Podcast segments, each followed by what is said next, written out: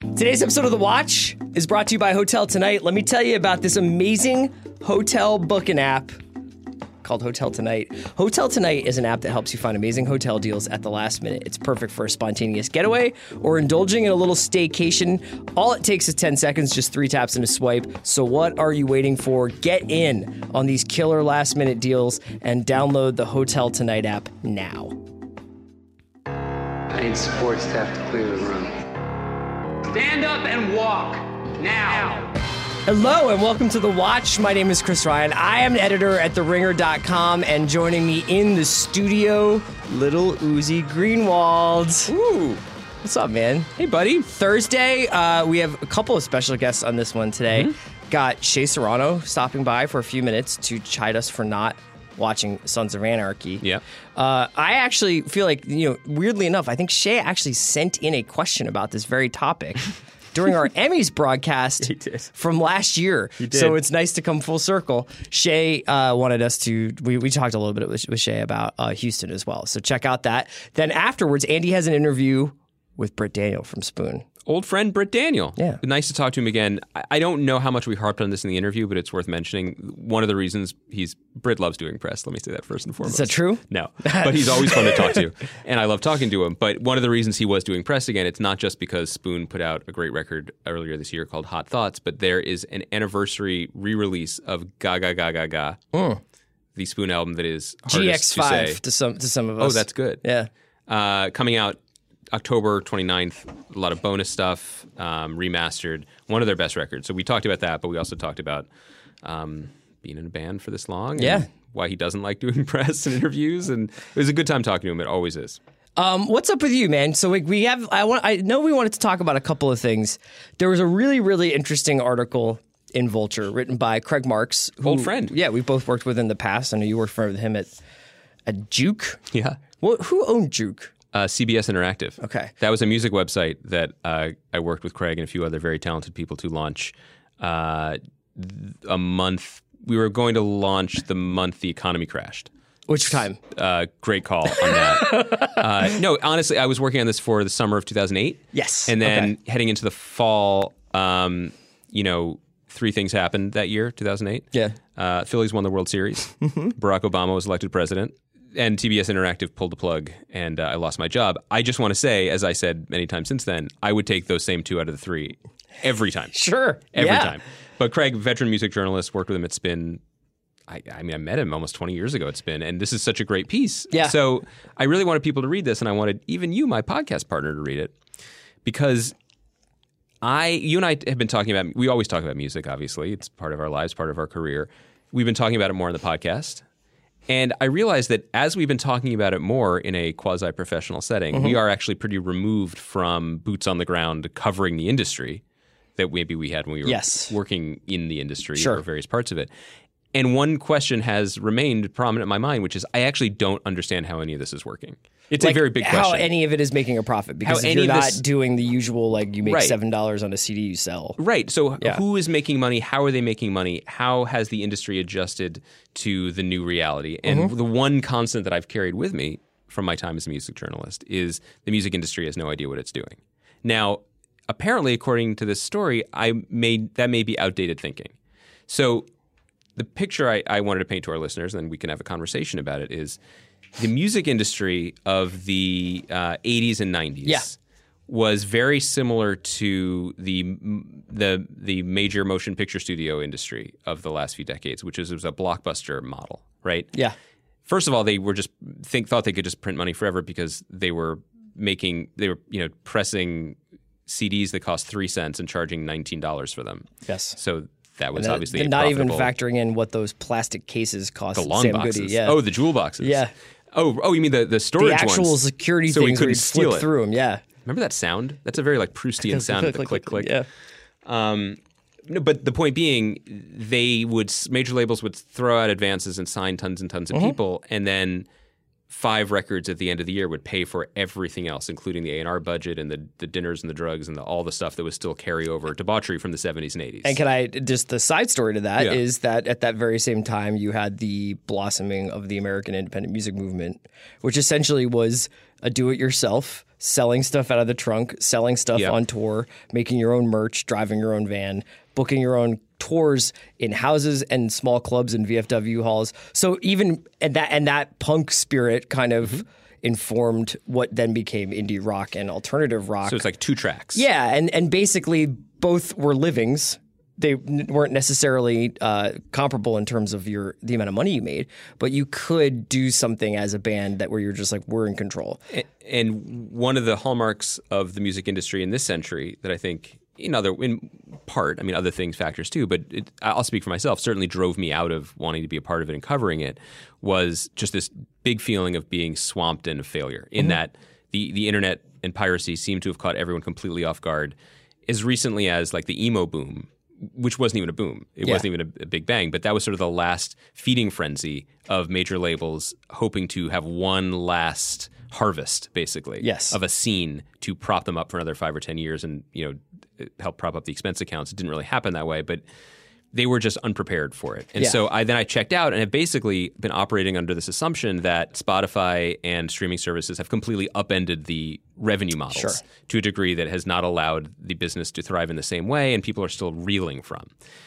Was so interesting to read Craig's article because it that is not the case. That is inaccurate. Now there are still for many bands, like the bands we cover, like we had Katie Crutchfield on Waxahachie. I'm sure for Britt would say this too. If I had asked him, should have asked him, frankly, How but I could you did the know? interview a few Yeah. weeks ago that most of the money for bands still come comes in an old fashioned way from touring. Touring and Or- or merchandise, merch. yeah. Uh-huh. Um, the record sales are now, you know, almost like lost leaders, basically, which is the name of a song that I hectored Britt into please returning to their live set, and he's just gave me a flat no. In fact, the no was so flat, producer Zach Mack may have cut that entire exchange, but know that I did it. Anyway, so this story is about a playlist on Spotify called Rap Caviar Yes. that has close to eight million followers Yes, I am a subscriber. and it is the biggest arbiter of breaking success in pop music these days and it's fascinating it's fascinating because record labels first of all have completely I mean, I guess they when I I say they shed dead weight, I mean good friends of ours were laid off. I mean everything was it was total turmoil. But now it seems to have balanced out. They now understand that the people they need to pay are the people who s- whisper sweet nothings into the master curators of these playlists, and you know sell their acts to Spotify to and Apple Music to get them onto these important playlists, put them in front of people, and then you can make money off of streaming. Yeah. And not just you can make money, but the people who are best poised to make money off of streaming are people who have taken the DIY, just make it yourself ethos of punk and indie, but are in fact rappers. Yeah. Generally, rappers under the age of like 22 who, like you made the joke coming in, like Lil Uzi Vert, who I, I have to say I was not familiar with, with Uzi's work other than Bad and Bougie Yeah, spent some time with Rap Caviar this week. Dude's single, as you learn in the story, that was just randomly named after the tour he was on when he leaked his own music Yeah. earlier in the year, has 600 million plays right. and is you know was a number one record because of it. And this money, it's, for the first time, the music industry is growing again on the back of this, and it's completely upended things. It used to be feel right, like Julie Greenwald, no relation, but a nice lady at Atlantic, talks about this. Like I used to like go to barbershops and be like, okay, small sample size, I think what's working. Now they have data. Yeah. like what happened to baseball is We like just happening talked to the about music this on industry. Monday with Amazon's shift in Right. programming, where it's like these digital companies are going to have, uh, by very nature of their of their infrastructure, probably have like a l- really incredible data sets, like really incredible data analytics departments. And it has broken down walls that existed for what we now realize were arbitrary reasons. Yes. The idea that rap and hip hop was the most popular music in the world was anecdotally accepted. But traditional gatekeepers, whether they were Grammy Awards or radio playlists or what's being stocked in your Starbucks or whatever, would challenge that yeah, now, I mean, e- again, I- this is from Craig's story. I didn't even pay attention. Nine out of the 10 songs in Billboard's Top 100 are not just rap. They're these rappers. There's Migos and and Gucci Mane and I'm, I'm not Uh, even going to say Ray Ray Shrimmered. No, I mean I think that you, like largely like known as like the SoundCloud SoundCloud rap SoundCloud rap, like, generation. post-Drake. I mean, like Gucci and stuff like that is obviously goes back all, all the way to like Atlanta mixtape scene. Remember- but I think that we, what's- we, we bet it all on Jeezy, which I stand by. But turns out Gucci's had a long. I have career. Jeezy stock and I have Ridley Scott stock. You're and I'm never sitting selling. on it. What I'm about never selling. What about? It's like um, Casio. What about Aaron Eckhart stock? How are you feeling about that these days? I don't know. I don't know what he's up to. Is he in that fireman movie with put- the Arizona fire You jumpers? put a movie? lot of made up money on that. I did. stock. I did on this podcast. I got. I did pretty well with it last year. You know, with Sully. okay, all right, we'll come No, but back. to what that. I wanted to say was that um, I feel like one of the issues that one of, it's not even an issue, but one of the things that rap does very very well is it's productive, and people are thinking beyond just like here's my twelve song album, and there's still a lot of like event album stuff going on in hip hop with Chance and and uh, and and Kendrick and stuff like that. But like for the most part, like people are really very uh, prolific, you know, and and that used to be something that you know, uh, whether it was in indie rock with like Guided by Voices or in music with somebody like Gucci, where you're just like, there's just like so much stuff to process. I can't, kind of can't get my head around It's the a fact that volume, Little yeah. Flip put out nine tapes this year. Now that seems to be almost playing into their advantage because you have this monster that's just like, feed us. Mm-hmm. Feed us a new song. It doesn't matter if there's 12 others that go with it. Mm-hmm. Feed us 10 songs. Feed us eight songs. Call it this, call it that. And it's you you're almost seeing a new town built up on the ruins of the old town Mm-hmm. you know and this it's not like rap caviar is so much different than angie martinez on F- hot 97 Right. 10 years ago where you were like if you want to get a sense of what rap music is right now you could listen to her countdown Her and Flex. yeah so it's it's it's funny how the more things change the more they stay the same I, I got to say, my takeaway from this was twofold. One, I felt really made me really happy actually that there was someone succeeding in music. Yeah. in this day and age, it made me happy that smart people like like Julie Greenwald, but also smart people on the creative side, like like DJ Drama and Don Cannon, who have who own Uzi Vert's label, um, who we remember from the mixtape era, are figured out how to operate and to thrive in this world. And it's also exciting to me that there are some constants that though we cover music often as a business story, it really is a culture and people's lives story, and that young people will always do this. Yeah. They will always thrive on music to define themselves and to define their era and their friendships, and that's awesome. The second takeaway was I find a lot of the stuff on Rap Caviar a really tough hang. and I know it's not made for me, yeah and it is a bracing and this slap. is the stuff you know this is the best of the best that No, they I put know. on the on the bat like the toast I know. Yeah, right And it is a bracing but probably necessary slap for every person of a certain age yes to be like, okay, it's not for me. And I accept that. And so my, my comment here isn't like this is bad. But my comment is, boy, this this passed me by. Yeah. And I wanted to ask you about some of this because a lot of it, some of it's very good, but a lot of the stuff that was just bubbling up on Rap Caviar when I just checked it is very similar Yes. in rhythm and in vibe. I would not say that these are rappers who have bars, but that is not a priority anymore. Um, and boy, that was the oldest head thing I've ever said in my life. But you know what I mean? Like, You it said- is- I can't believe you're gonna start telling me about flow soon. no, I am not the dude. I'm not the dude who was trying to get you to listen to Lyricist Lounge in 1997. I Right. don't care about that. No, you were But the opposite. I think I was very much the Yeah. opposite. I liked ignorant stuff. Yeah, yeah. But I wonder. I was I- is the way to think about a lot of contemporary post Drake, whatever you want to call it, SoundCloud rap, is it to think of it purely as lifestyle music in the same way like I don't get jam bands, but I bet it sounds great in context. You know, I don't. I don't know because I don't know whether is are we just doing what people who were forty when we were twenty doing, Which- like where they were intellectualizing, which is like fine. being like it's not for me, but let me intellectualize like what this this stuff is. You know, I, I, I mean, I listen. I think about stuff that I listen to voraciously and like self-importantly when I Yeah. was in high school. Like you and I were just lionizing Fifty Cent is the future, and That wasn't that and long Lloyd ago. Banks. in this, well, I was going to go further back. I was going to go 20 years back, listening to Cypress Hill. Yeah, but we're talking about in my fifteen years ago buddy now, right? Saab. And I'm like, think about it now. I'm like, I- I don't know how much of Black Sunday is really like desert island disc material. You know what I mean? But at that moment, at 17, 18, driving around, it's you know someone's mom's car. Yeah. I'm like, this this is right right now. This is this is what this is my life right now. I, was I be real and my friend Matt was send dog or was it reverse? I don't know. Yeah, it's hard to tell. It's really hard to answer questions like that. I was definitely Mugs, no matter what. you were just the Mugs mastermind. presents. But those, the- those were good records. but it's pretty I, I, I guess my takeaway is this: I think people should check out the story. It's really interesting. Yes. but it, for for for two reasons. One, because it is great to read a story that's like, now the music industry is doing great. Not just because we have friends who work in that industry, but like, okay, what does this mean now? What we have we turned a corner, and now what? Um, and that puts the music industry instead of being a you know a bastard stepchild of the other other media to be like just like TV, like or just like movies, we're writing these interesting articles, reading things, seeing things, wondering about. Forgive me for this disruption. Yeah. But like, okay, so are we are we turning the corner on the future, and now we're getting a handle on it, and that's kind of an exciting time to be. The other one was just purely like.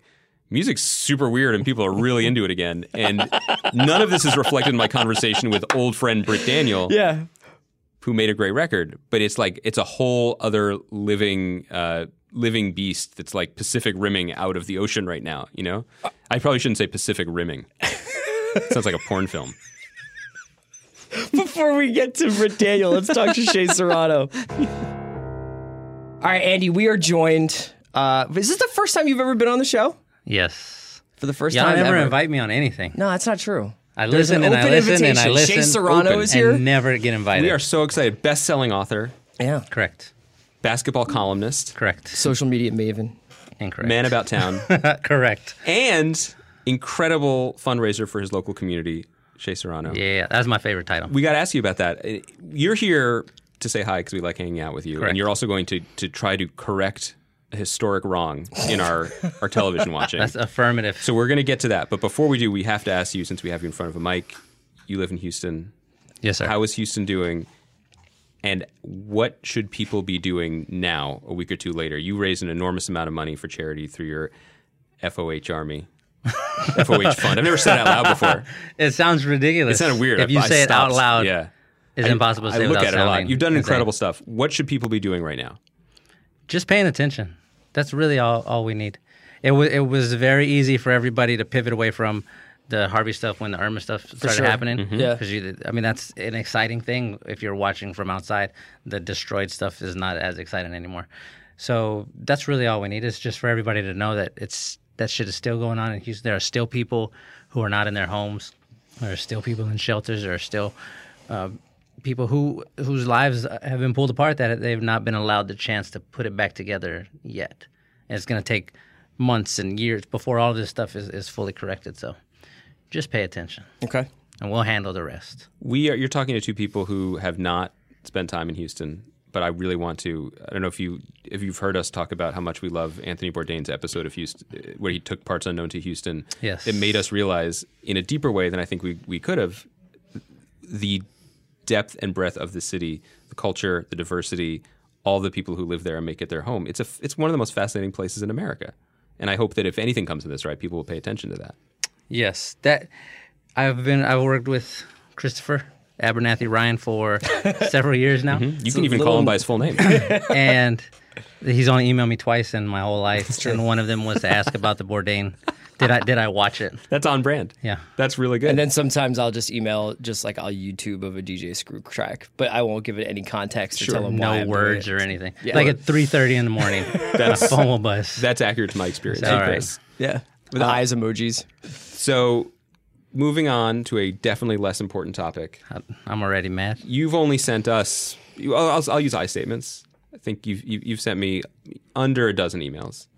And do people know? Can I say that one of the best things about an email from from Shay Serrano is that the subject line is always says from Shay, which is yo Shay. That's correct. I appreciate that. It does not beat around the bush because you know your name shows up in the Gmail folder. Like I can tell it's from you. Yeah, but then when I it's- get to the subject line, I'm like, two I step, gotta two make step sure. verification.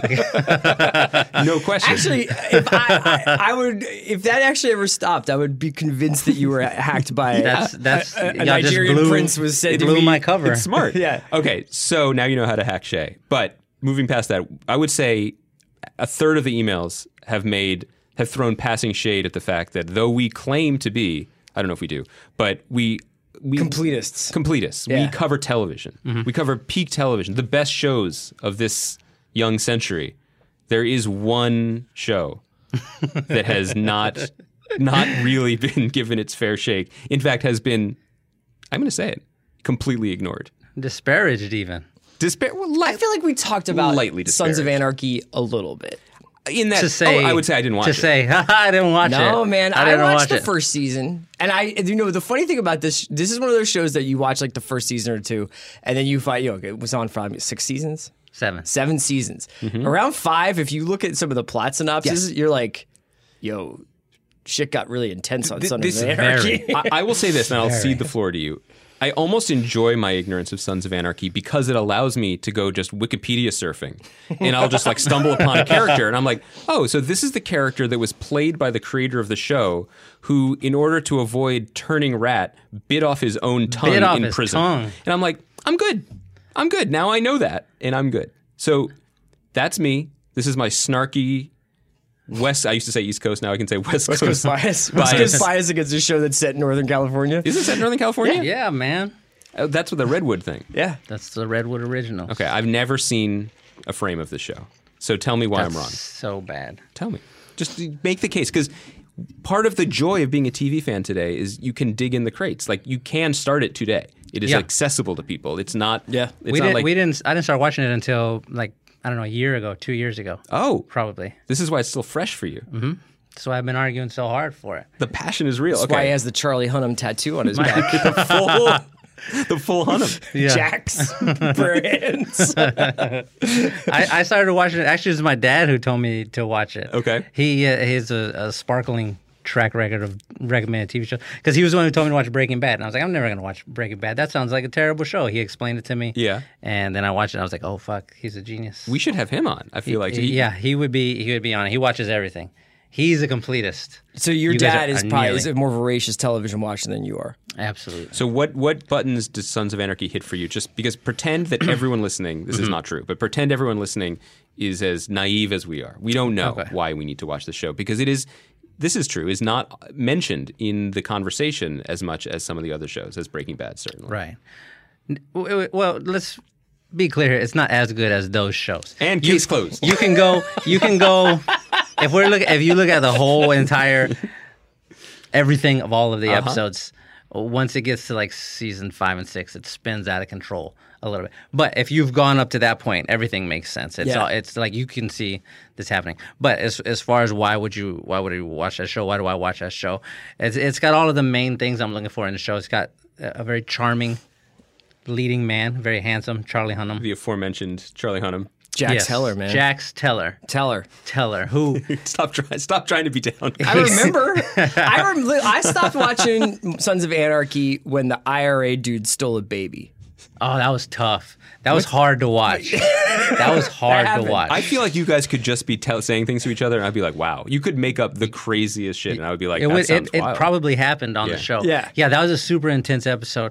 the The motorcycle club they have a relationship with the IRA. They're gun runners. It's their thing. Mm-hmm. Okay. that's what they do, and uh, so they have this relationship with them, and they don't like Jax very much. They like Clay, who's the main boss, Jax's stepfather, and all of this crazy stuff starts to happen. Whatever, they end up at war with one of the guys from the IRA, who's like a, a point man for them. And it, as sometimes happens when you get in a war with one guy from the IRA, the other guys in the IRA get mad too. Yeah.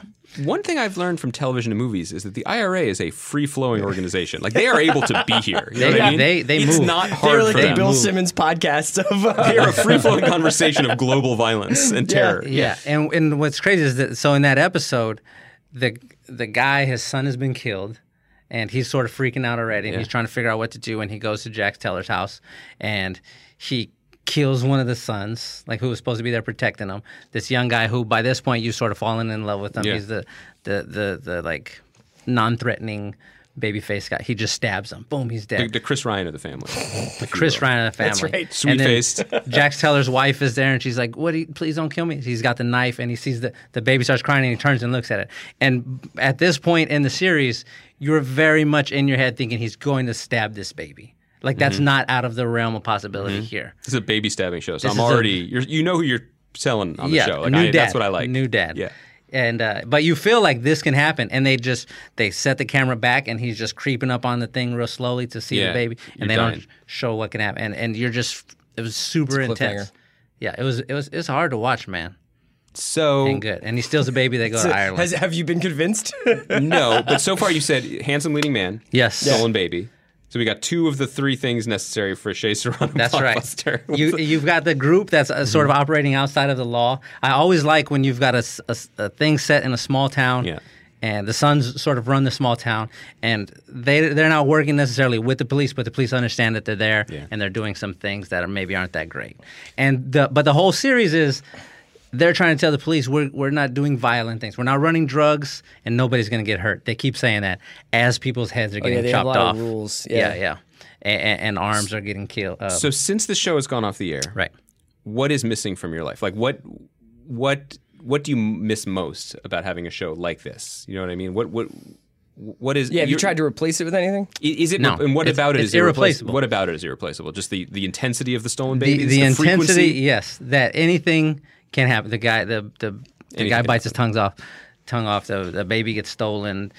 I'm, I'm biting my tongue off right now. The yeah, it's just that's, the- that's the best one. Um, yeah, anything can happen in that universe. Anything. Are you hype for the spinoff for Mayans? Uh, absolutely. That's Smits, right? Mexican Sons of Anarchy. Yeah. Mm. That's is that what it Jimmy is. Smits's gang? did they no. Did they Oh. pitch the show directly? Did you incept the show from your I brain? sent them Like, is 400 this- emails. Did you really? I need Did all more of them say more from Mayans. Shane? Yeah. From Shay, read Yeah. Mexican Sons of Anarchy.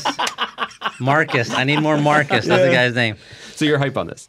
Can we make some recommendations to you for shows that you might enjoy then to like replace Sons of Sure, Anarchy? sure. Say Mad Men. Say Mad Men. I dare you. Um, I know Shay loves Mad Men. Well, I was gonna say that like Narcos is like got the same sort of uh, some of the same propulsion. Did you watch Narcos at all? Mm-hmm. I did. I didn't like it. You didn't like the first season? I didn't like the first season. Okay. The second season they, they get him. Wait, why are we spoiling shows It's to make like him you're not like them? giving away. Do you think- Pablo- do you like, think it's Shea like, do didn't you like think Narco- Pablo, Pablo Escobar is out here stealing babies? Do you, do you think Shay didn't like Narcos because he was worried about just the lack of It is the finality? cliffhanger. Why didn't you like Narcos? I didn't. I didn't like. They weren't able for me to establish that Pablo was that bad of a guy. I mean, like that intense of a guy. I was Uh, yeah, never. There was never a moment where I was afraid of Pablo Escobar. Because he didn't take a baby. Yeah. But I was afraid of of of Clay, for Yeah. example, or Yeah. or of the bad guys. Okay, in so you that need like a series. degree of, of fear. I, I need. An, involved. I need intensity. And What's he. a, a movie, a show with like a super intense bad guy, like an awful I, bad guy. I'm too scared to watch those shows. I, I don't. I think we're chasing different highs, man. You gotta know what I watch mean? it. But that's not the only I'm like, thing. I'm You've like, got I'm the like other sitting here stuff about in to there. make a case for Rectify. I'm like, nothing happens, but you can hear I think he would cicadas. like rectify, I- make I- the case. I like the show. uh, I need a show about brotherhood Uh-huh. of some sort, and Alright. and those relationships get pulled and stretched. And Yeah. like, how far can we can we That push sounds like things? Rectify. I need betrayal and like I need a bunch of stuff happening. Here here's what's Mm. w- what's really good about Sons of Anarchy, and I'll go go back to Breaking Bad because Breaking Bad was very good about laying a bunch of little tiny threads. Throughout the course of the season Yeah. that you weren't paying attention to, and then in the last episode, they all get pulled together, Yeah. and this big scheme that this guy's been working on for the last six weeks snaps into place. That's exactly what Sons of Anarchy did for the first four seasons. Yeah. They were very good about that. The leading all the way up to the the best one, I believe it was was season four, when they were trying to trap uh, one guy that one of the Sons of Anarchy hated. Uh, this agent who was evil, who had sort of set up the mom and gotten this woman killed. Like Mm-hmm. they were, they had laid all these traps out, and you had no idea that it was going on. You thought they they made it seem very much like Jax had turned into a snitch as a way to save his mother. the okey It was like a doke. super Oh, yeah. double switch. Rope-a-dope. And yeah, when love that it. that scene happens, it, like all the cars sort of pull up at the same time. They take the guy off, and you're like, oh shit, J- Jax is a genius. He f- had all this planned. Yeah. And that's what- that's really another of the main things. Like I need a, a leading man who's smarter than me Yes. to sort of pull, e, even though I know he's doing something, and he's sort of trying to tell me, I need to not Okay, I know what it got, is. I got one suggestion. Okay, Peaky Blinders. I didn't like it. Damn, you've watched it. You I watched secretly it. have sampled this stuff. Yeah, I'm I'm, I'm tr- trying to watch as much stuff. I mean, I was as going to say can. like they they hold razor blades in their berets. I mean, Mm-hmm. I feel like I'm trying to come up with like a buzzword. Like, isn't that what they do? like in their little newsboy caps, they're not berets. What about French I just Peaky imagine Blinders? like the Peaky Bl- all of Peaky Blinders would be so Yo. much funnier if those guys wore Yo, berets. what if what if Peaky Blinders was actually about mimes? Peaky berets? French mimes. Yeah. with Now razor you're- now blades. you're talking. Okay, That's so good. basically we have to create our own show. yeah, I like Cillian. He was great. Okay, yeah, he's, He's great. he's cool. He's very creepy. He's a guy who you he can just stare at you and, and you're like, I'm I'm nervous. I'm I very don't know what nervous. he's what he's going to do. He was Dead- cool. dead eyes. But you know what? I, you know what I don't like I don't like the accents. Okay. Is that is that racist? No. Are you sure? No, because man, you didn't specify. you, you, you, were- you tiptoed You up didn't to say the whether edge. it was me and You Andy's just- accents You just or- don't like accents. Yeah, right. If you had been like, I don't like Irish accents because they're going to steal my baby, you would have been out. We've been kind of hard on the Irish. Which I mean, like I am Irish, so it's okay. oh, so you're allowed? no. I- I'm going to send an email to FX from Andy.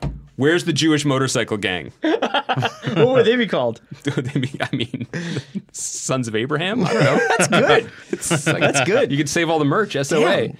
All right. Well, I don't know if I don't, I'd be honest, I don't know if I'm sold, but I appreciate the passion. Mm.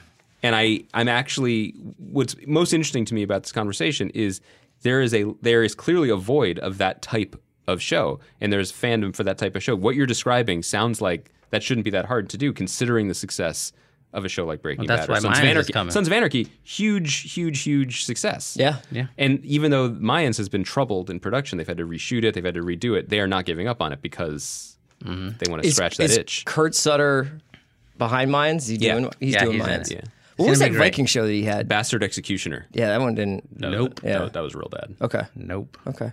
Yeah. Good luck to him. Anything else we should be watching, Shay? No, y'all y'all are good. I don't want You to. I finally don't want said your piece. I'm leaving. All right. Shay Serrano. Thank Fine. you so much for finally coming on the watch after so many times of us Yeah, asking you. yeah, sure, sure, sure. Find, find Shay on Twitter, and when you at him, say your name in the Yeah, tweet. say Shay from from Mr. I Egghead. hate y'all. We love you.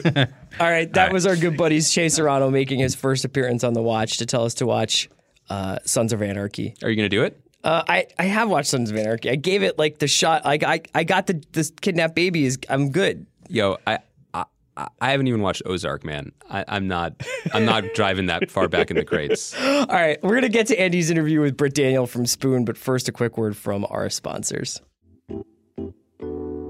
Today's episode of The Watch is brought to you by Stitch Fix. You can tell when a guy has got style. Guess what? I'm sitting across the table from Andy Greenwald, and I can tell you have style. He looks pal. great. He seems confident, like he's ready for anything.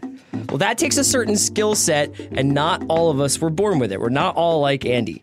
But now there's an easy way to look better, and it's Stitch Fix Men. Stitch Fix is the new way to shop for clothes, and it is unbelievably simple. Just go to stitchfix.com and answer some questions about your sizes, your styles, what you like, and how much you like to spend. Stitch Fix has clothes for every guy. It's not just one type of look. Your personal stylist then uses your preferences and other information you enter to select brand new clothes just for you. The items are delivered right to your home. You try them on and you only pay for what you keep. Just send anything you don't want back. Shipping is free both ways. Get your fix on demand or sign up to receive scheduled shipments.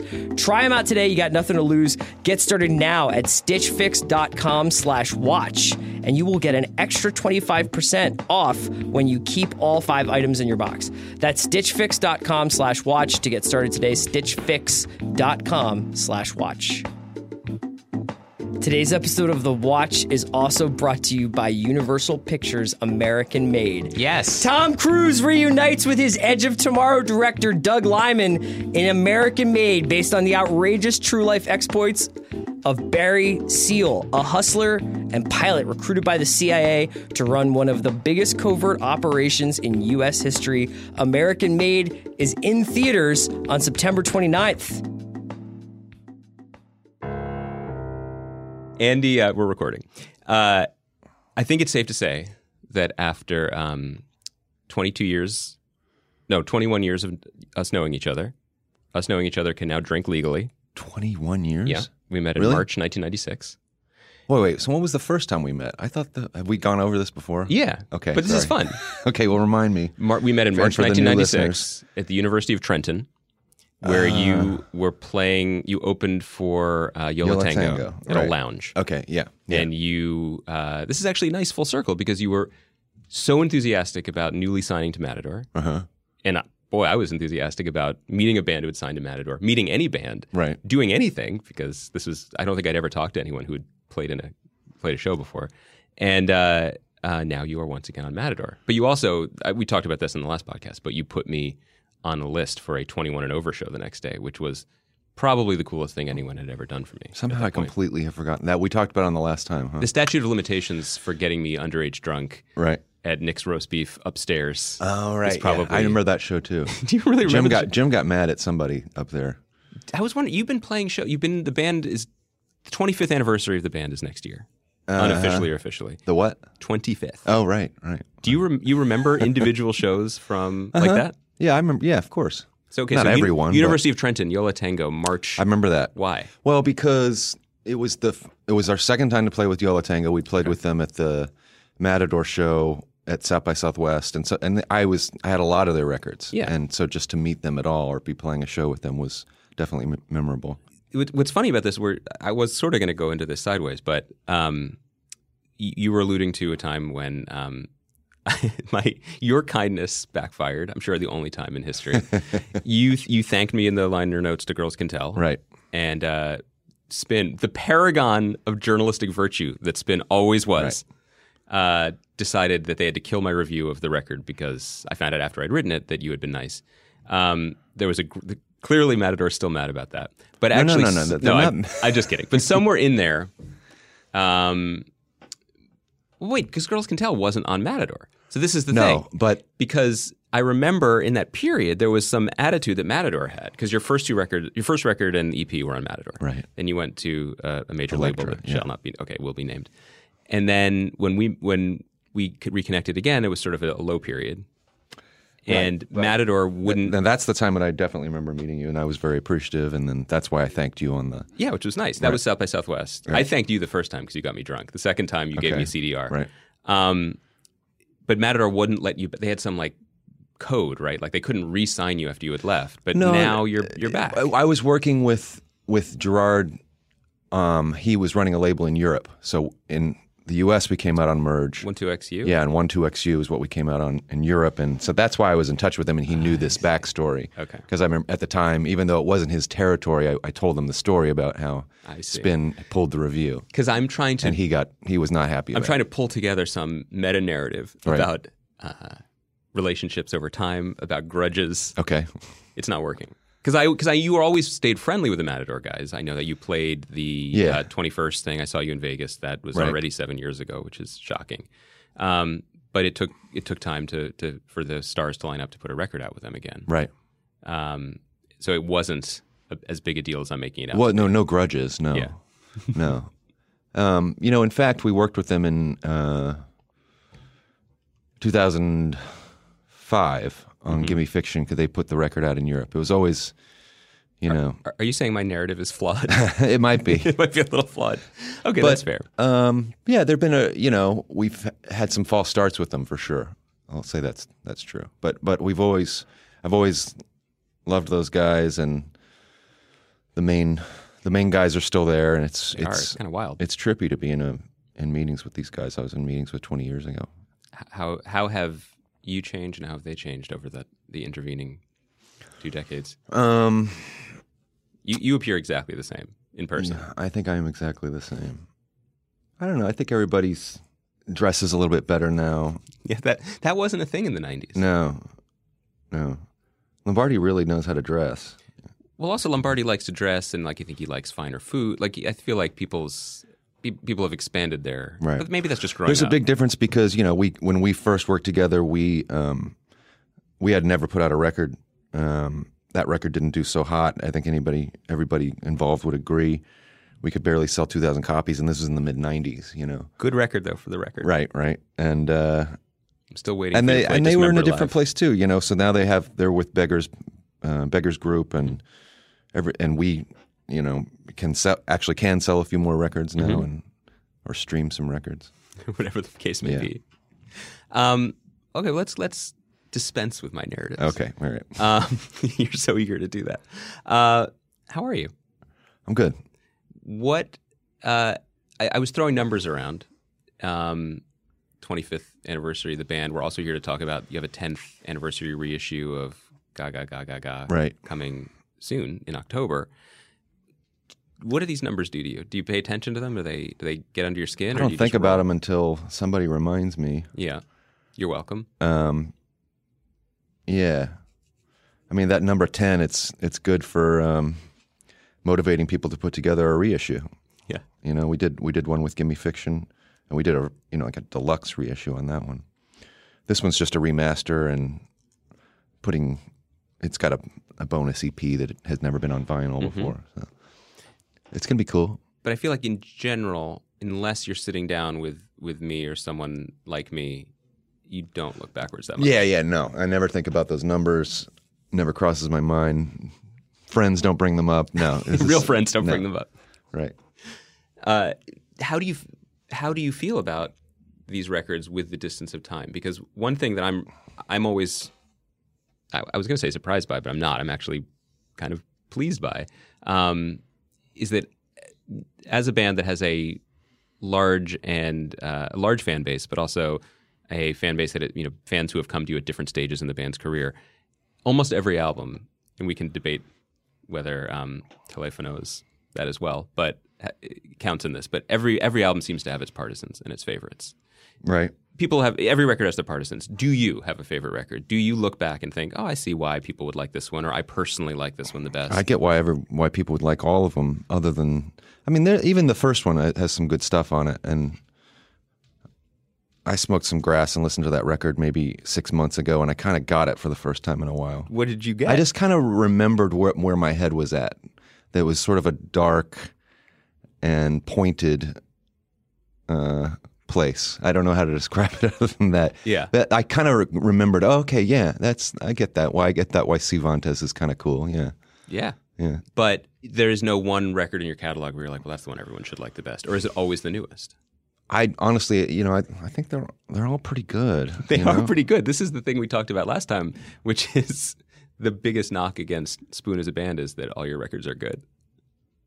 Um, yeah, I mean, well, for right now at the moment, I just remastered Ga Ga Ga Ga Ga, and um, so I got to listen to that in depth a few times in a row over over a course of a a couple of weeks, and um, yeah, as soon as I was done with the mastering project, I wrote to Laura at Merge and said, "Damn, this is a good record." Okay, good. I hadn't listened to it straight through for quite a while, so when you say that, I- this then this lies, uh, ties into something I, I really did want to talk to you about. Are you responding to just purely, oh yeah, I wrote some good songs that year or whenever they came together, or are you thinking of it as an album, as an aesthetic project, which I think you do, where we got the production right to make them sound unified, we put them together in a good way, et cetera, et cetera. Mm, yeah, I'm thinking of it as a whole. So if it's after after the whole thing has gone by, what is my feeling? You know, and um, I don't remember a lot of moments. and There may not have been any where I, li- where I listened back to that record when we were remastering it, and I was cringing. There was it was all it was all good, you know, and um, some of it was fantastic. What's the last piece of Spoon recorded output that you listened to and cringed? Um, these are tough Yes. questions, Andy. Got you. Um, where I cringed. Um, there's not a lot of them. I mean, there's things I know I would do differently. Right. You know, there's things on tele on uh, well, Telefono for sure, but on uh, Transference, I think that's that so- that record actually has some really really good songs. But the way we produced it, we wanted it, we wanted it, we wanted to produce it warts and all, a kind of thing where Mm-hmm. if we were we wanted to go extreme you know we were it was the first time we self-produced and we wanted to just go full tilt into that into that world and if the, and all the if we're going to fall fall down flat we're going to fall down flat on our faces in a very interesting way you know so some of the songs kind of do that Do you connect the f- potentially falling down flat to the long break you took after that record, or are they totally unrelated? It might have uh, led to that. Yeah, I mean, well, bruises. the, the the thing that really led to the long break was that the touring on that record wasn't a lot of fun. yeah. um, I wasn't in my best headspace, and uh, we all kind of lost the plot for a second. And it made sense at that moment once we were done with touring that record to to start something new and to play with some different people. You know, even if you're looking at the the history of just the band Spoon, it made sense. It it, it reinvigorated Spoon to do that. Yeah, I think it did in a huge way because the next record it took a few years, but was a was a was a terrific record.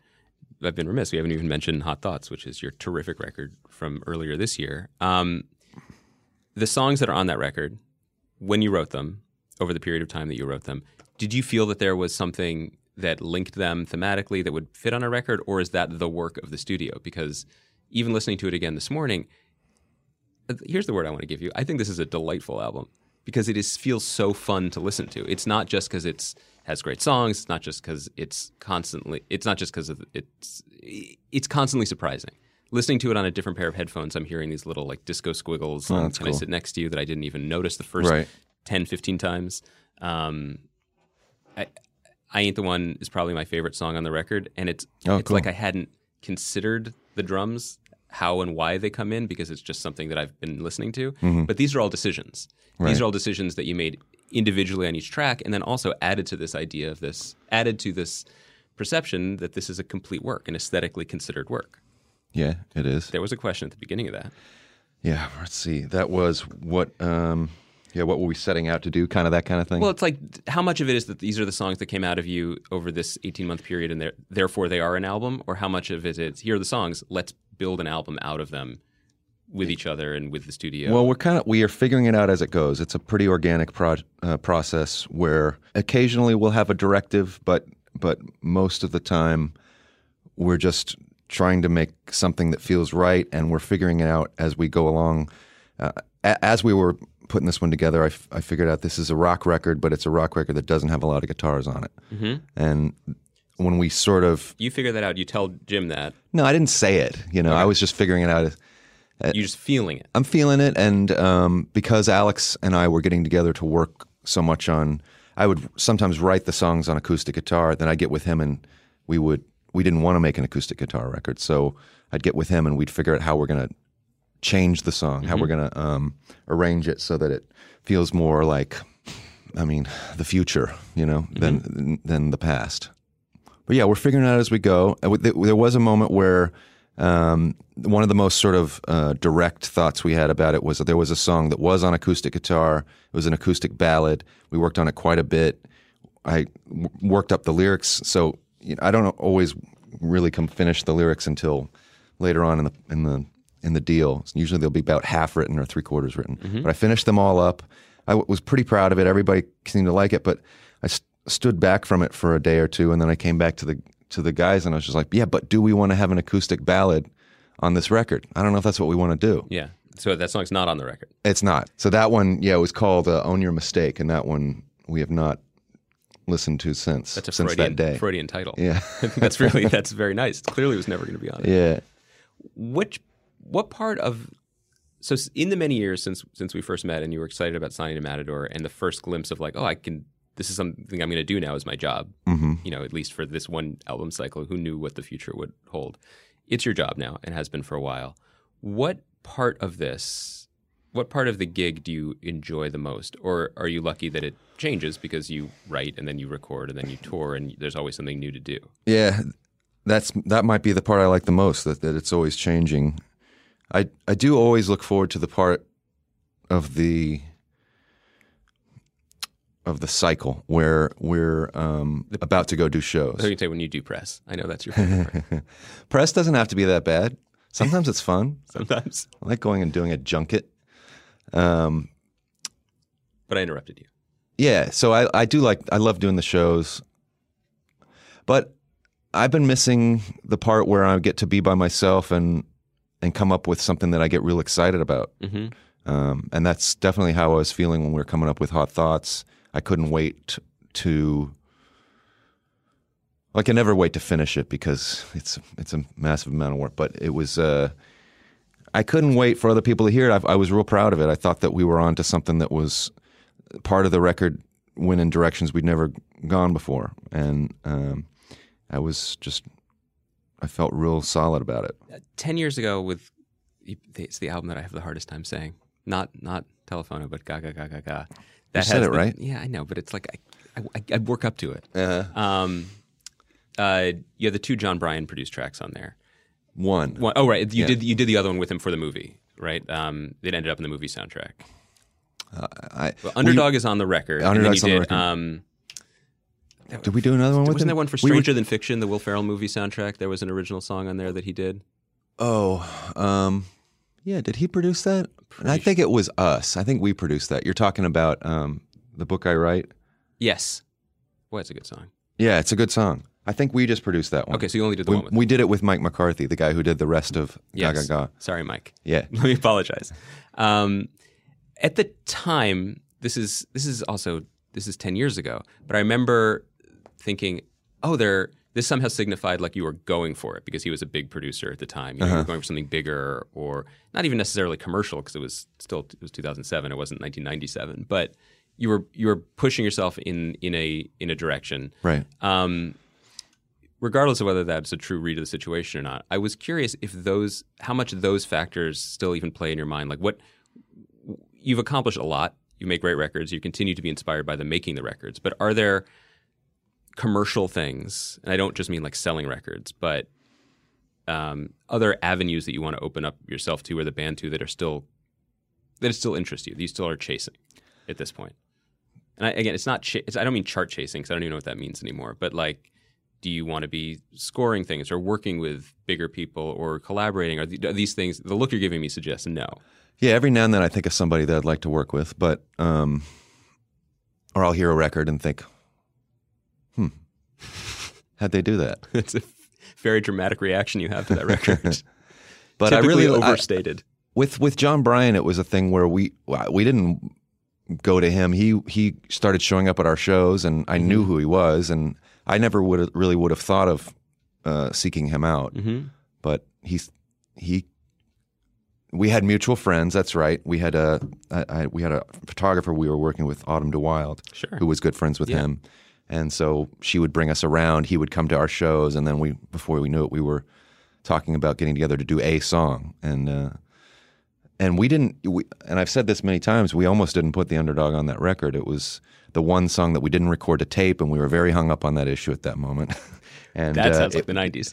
and it was uh, the one song that was produ- had a different producer and so and i thought it was a pretty good song but i didn't know if it fit in with the rest of Mm-hmm. the record so yeah we almost left it off It was just in. It's Spider-Man, right? I just heard it again. yeah i think that the, the i haven't seen it yet but i heard that the It's instrumental really good, actually, and it's a really good. They I use mean, it well. The movie's actually good, but it's a really good, uh, really good Use. sync, as they say.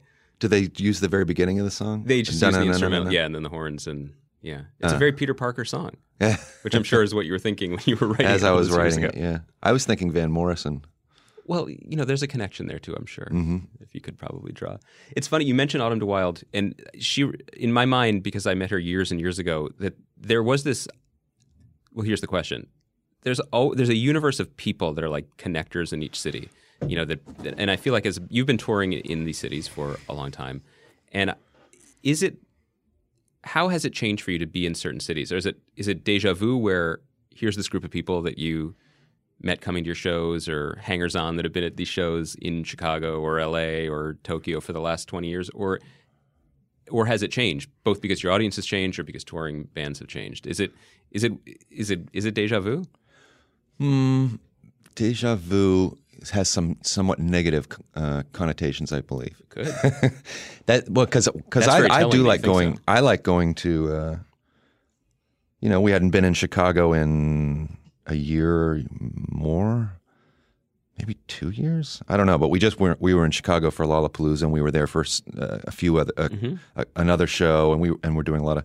So anyway, we were there for several days, and uh, yeah, I like that. I like going back, getting reacquainted with the city, seeing people that I haven't seen in a while, and then and then you're gone, you know, and you stay in touch briefly, but you don't have that in, that intimate uh, connection again till the next time.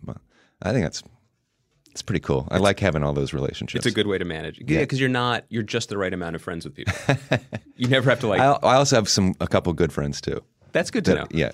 That's- I appreciate. I think they appreciate that you said that, 'cause Yeah. otherwise they would think that. Um, you seem very healthy about this right now. Oh yeah, okay. Do you feel that way? Do I feel healthy? Well, about about where you are with your life and your art and your work and everything, you seem good. Yeah, I'm in a good place.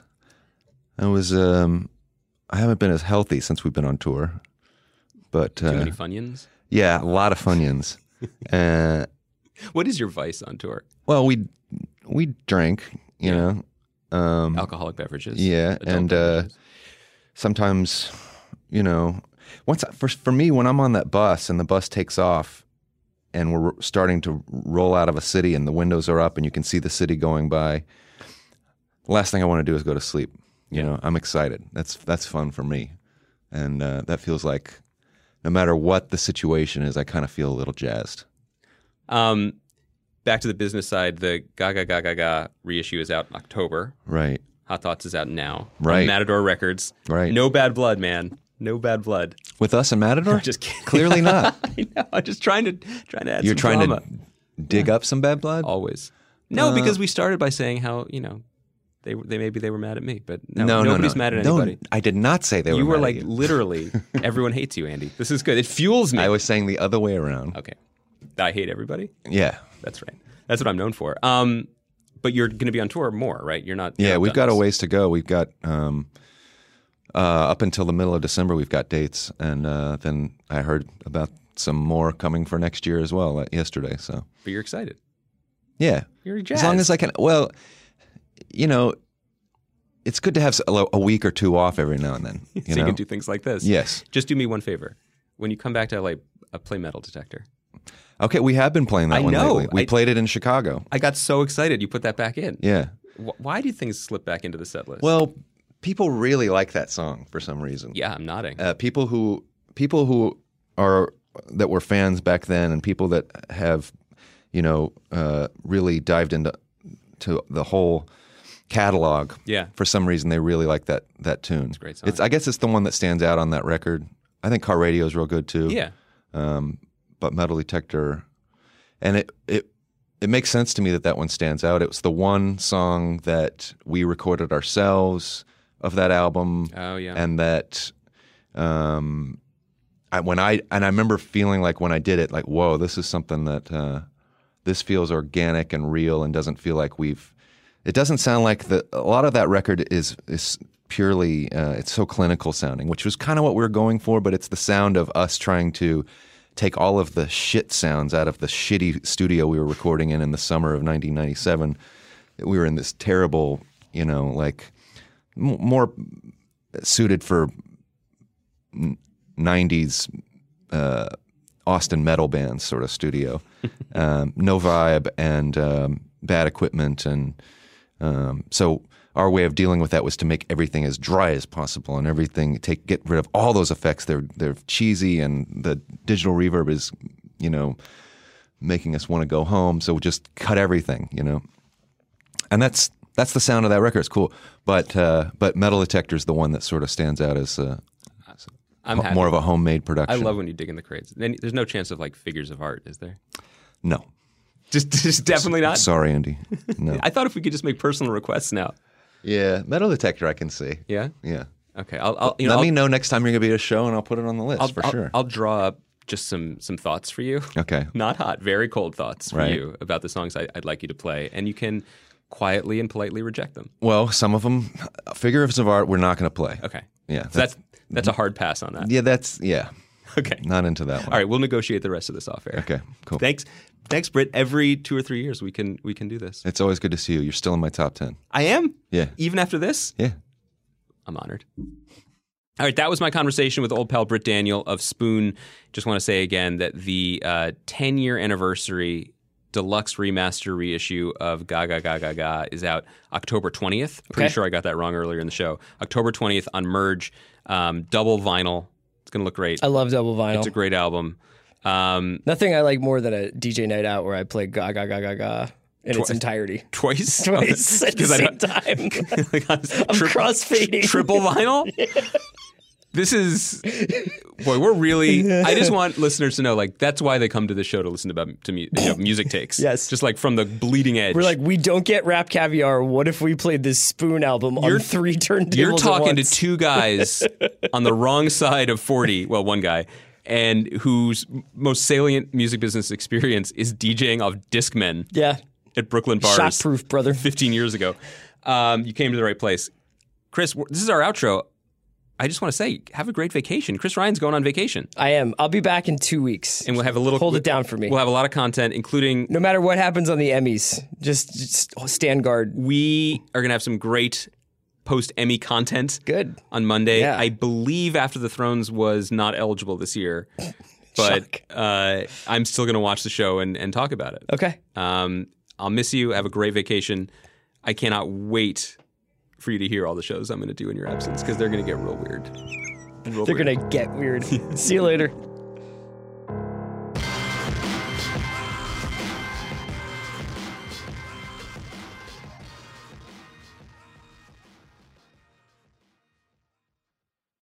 Today's episode of The Watch is brought to you by Hotel Tonight. Things change, the weather changes, your mood definitely changes. So why lock yourself into plans that might change? With Hotel Tonight, you don't have to because you'll get incredible deals on awesome hotels even at the last minute.